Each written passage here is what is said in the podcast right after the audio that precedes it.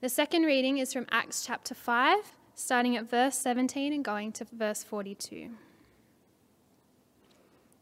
Then the high priest and all his associates, who were members of the party of the Sadducees, were filled with jealousy. They arrested the apostles and put them in the public jail. But during the night, an angel of the Lord opened the doors of the jail and brought them out.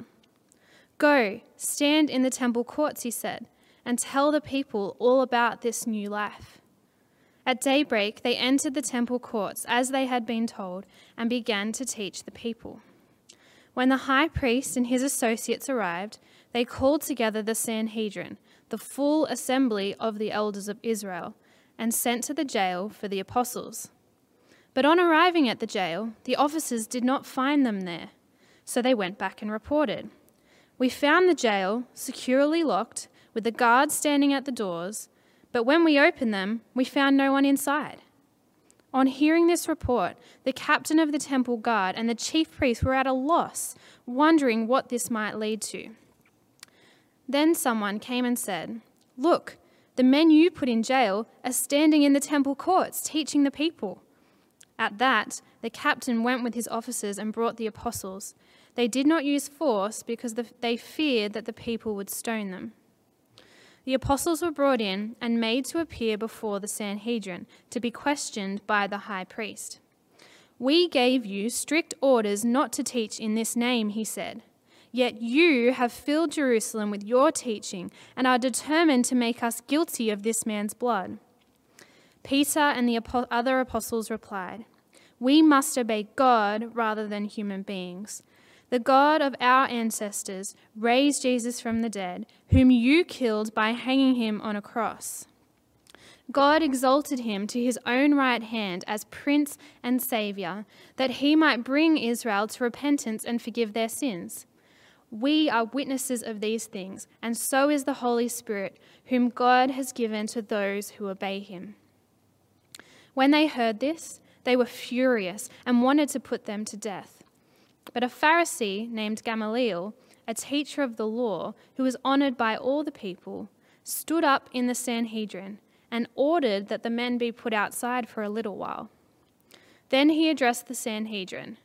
"Men of Israel, consider carefully what you intend to do to these men. Some time ago, Theudas appeared, claiming to be somebody, and about 400 men rallied to him. He was killed, all his followers were dispersed, and it all came to nothing. After him, Judas the Galilean appeared in the days of the census and led a band of people in revolt. He too was killed, and all his followers were scattered. Therefore, in the present case, I advise you, leave these men alone, let them go. For if their purpose or activity is of human origin, it will fail. But if it is from God, you will not only be able to stop these men, you will only find yourselves fighting against God." His speech persuaded them. They called the apostles in and had them flogged. Then they ordered them not to speak in the name of Jesus and let them go. The apostles left the Sanhedrin rejoicing because they had been counted worthy of suffering disgrace for the name. Day after day, in the temple courts and from house to house, they never stopped teaching and proclaiming the good news that Jesus is the Messiah.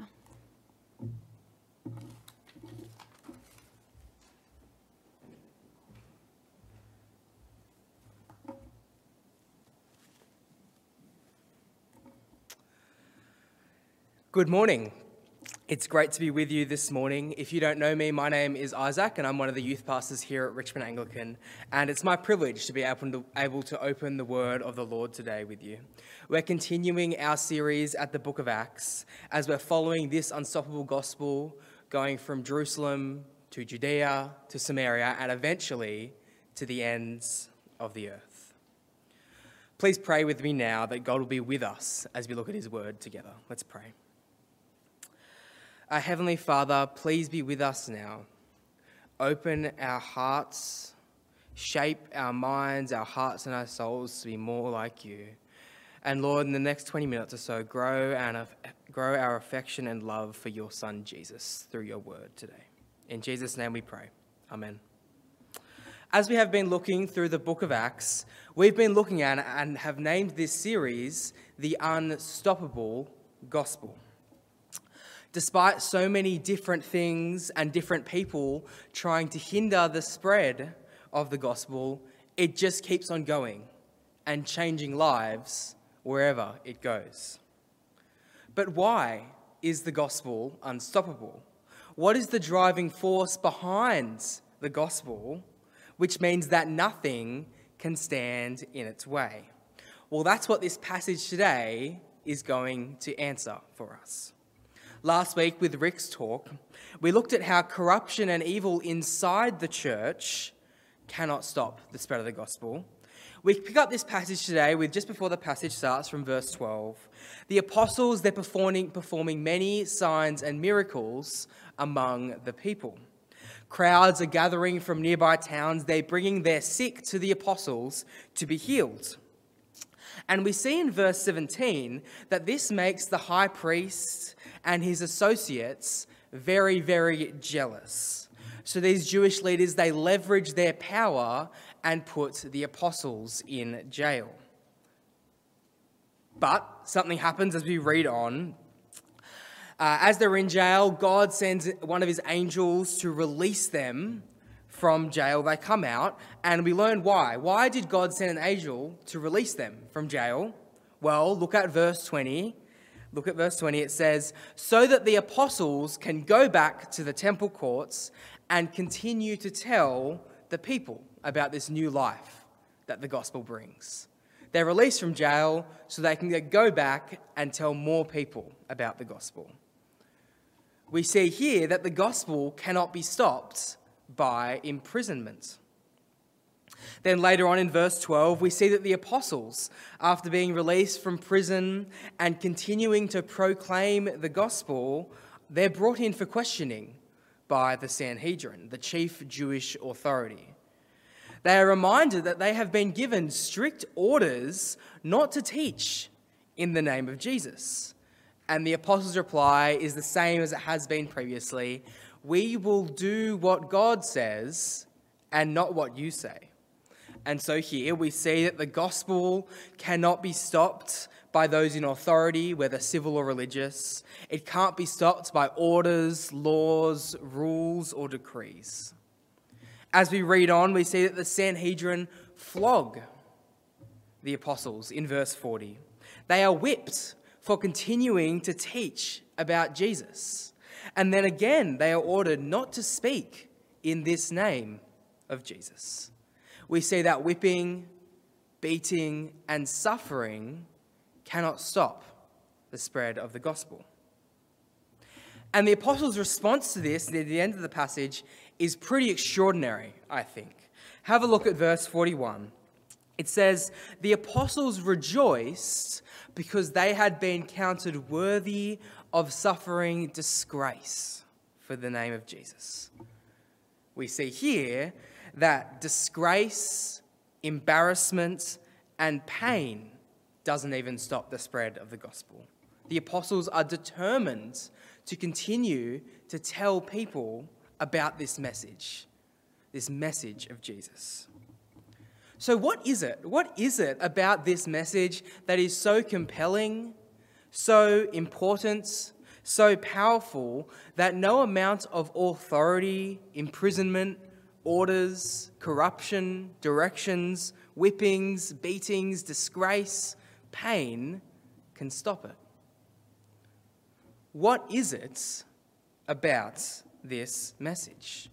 Well, the answer is buried in this passage, in the discourse between the members of the Sanhedrin when they're trying to decide what to do with this Jesus. In 2019, I went to Hawaii with my wife on our honeymoon. This was before COVID, so we just got in.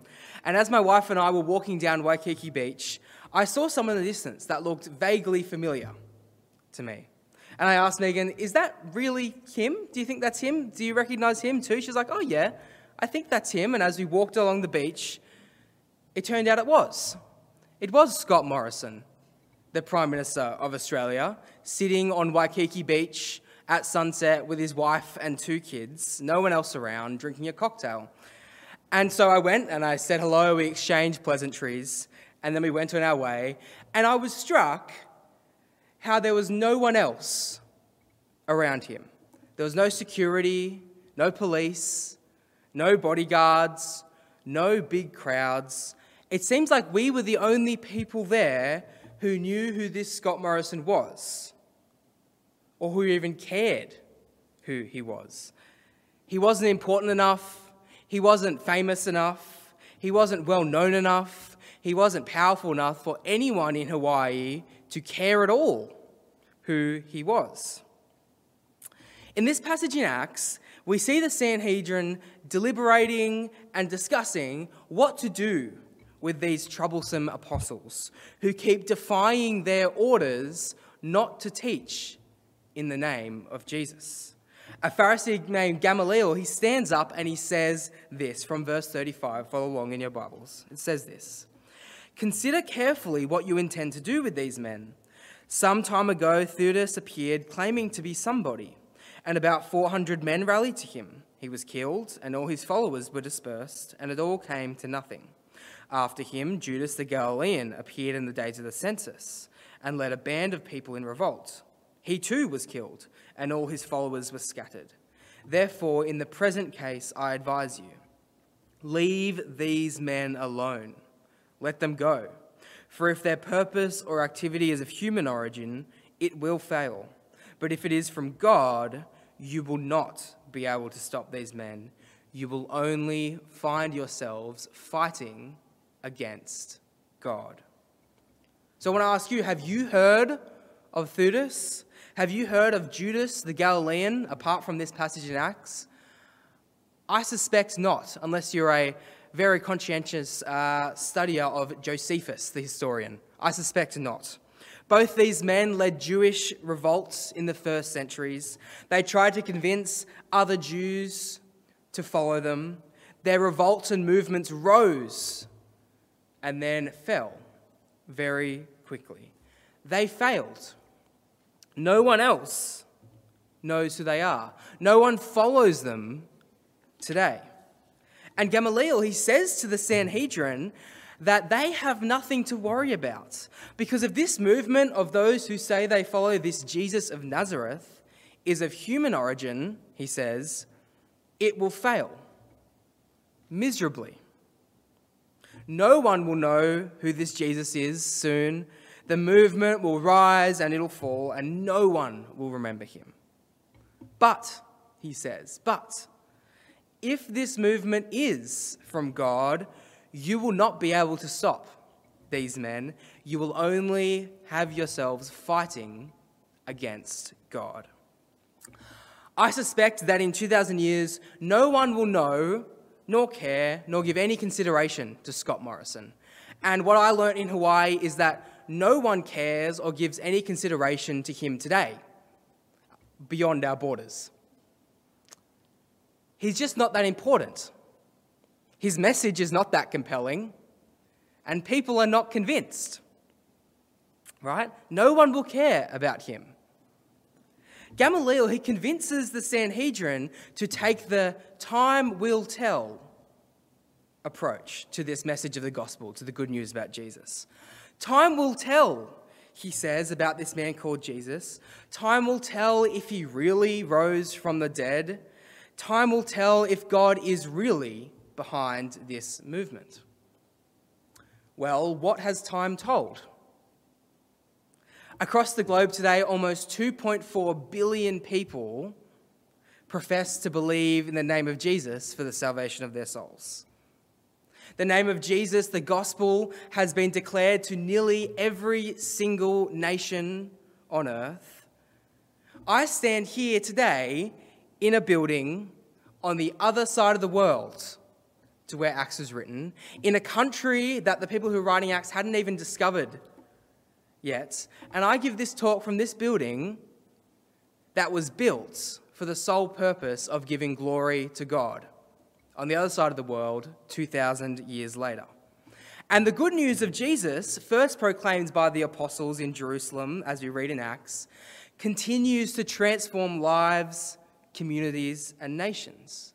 in China, in Africa, in South America, amongst our indigenous people, the gospel is for everyone and continues to flourish.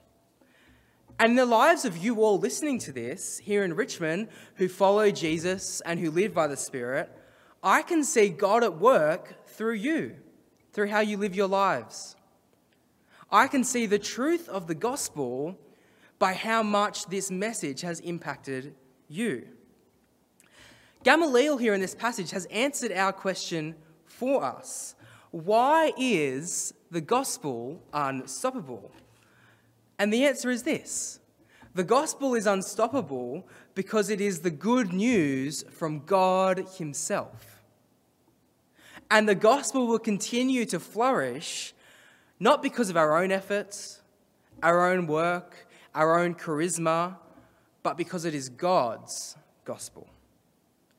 Jesus said to the Apostle Peter, he said this, "I tell you, you are Peter, and on this rock I will build my church, and the gates of hell shall not prevail against it." The gospel is unstoppable because it is God himself building his church. Jesus declares there, "I will build my church." So how does that reassurance that the gospel is unstoppable because it's God's power itself compelling it, how does that affect how the apostles live and spread the news of Jesus? And how should it affect our lives today? And how should it affect how we spread the gospel to others? Personally, I think the natural reaction to this fact that the gospel is unstoppable because it is God behind it, my natural reaction is to be arrogant. It's to be chuffed. We know that God's in control. We know that it is his gospel. We know that it is unstoppable. So to live in light of that would mean to be arrogant about it, right? To boast about it. It would lead us to be proud. But as is the case with the gospel, everything we expect is flipped on its head. Have a look at Acts 5 from verse 40, continuing straight on from Gamaliel's speech. We'll see what happens to the apostles. His speech persuaded them. They called the apostles in and had them flogged. Then they ordered them not to speak in the name of Jesus and let them go. The apostles left the Sanhedrin, rejoicing because they had been counted worthy of suffering disgrace for the name. Day after day in the temple courts and from house to house, they never stopped teaching and proclaiming the good news that Jesus is the Messiah. So how are the apostles' lives changed because of this fact? What's their life like now that we know that God is behind this gospel? What's the first thing that happens to them then? They were flogged. You see that? They were flogged. And then in verse 41, it says, they rejoiced because they had been counted worthy of suffering disgrace. They rejoiced because they had been counted worthy of suffering disgrace. For the apostles, the unstoppability of the gospel meant that they were flogged, but still rejoiced in that suffering and continued to tell people about Jesus. Our response to the unstoppable gospel is not to be arrogant. It's not to be boastful or prideful, but instead to rejoice in the suffering that the gospel's going to bring. To rejoice in suffering. Now today we might not be whipped or physically beaten or stoned for declaring the good news of Jesus, but I'm sure many of us have and will suffer disgrace for the name of Jesus. We will have our names dragged through the dirt. We'll have our bosses at work think we're silly. We'll have our careers stunted. We'll be ridiculed by that one family member hostile to the gospel. I personally find that reality so hard. Yet the command to us here is to rejoice in that suffering. Our response to the unstoppability of the gospel is to be humble, lowering ourselves and rejoicing in the disgrace that the gospel might bring to us. And this should be reassuring to us. We know now that our suffering of disgrace, our loss of reputation, our embarrassment, slander against us, doesn't show that the gospel is false. It doesn't show that the gospel is silly. In Acts 5, we see the unstoppability of the gospel. We know it is unstoppable because it is God behind it. And it says that the natural reaction, the thing we should expect from this unstoppability of the gospel, is suffering disgrace because of it. It doesn't show that the gospel's false. It shows that it's true. And our rejoicing in that suffering will proclaim to others around us the truth of the gospel, that we are so sure of the firm foundation of the good news of Jesus that we will happily suffer disgrace, personal embarrassment, slander because of it. That was very compelling to the early church, to the people in Acts, that these apostles were happy to suffer disgrace and pain for this gospel. And I think that's very compelling to our world today. Now, at this point, you might be thinking, why? Why do we have to be humble? Why do we have to rejoice in suffering as Christians? Well, we're to be humble because the gospel's power, the message of the gospel, is grounded in Jesus' own humility. Right? The message of the gospel that God himself lowered himself to earth, made himself nothing, and brought salvation to the whole world through his own suffering and death.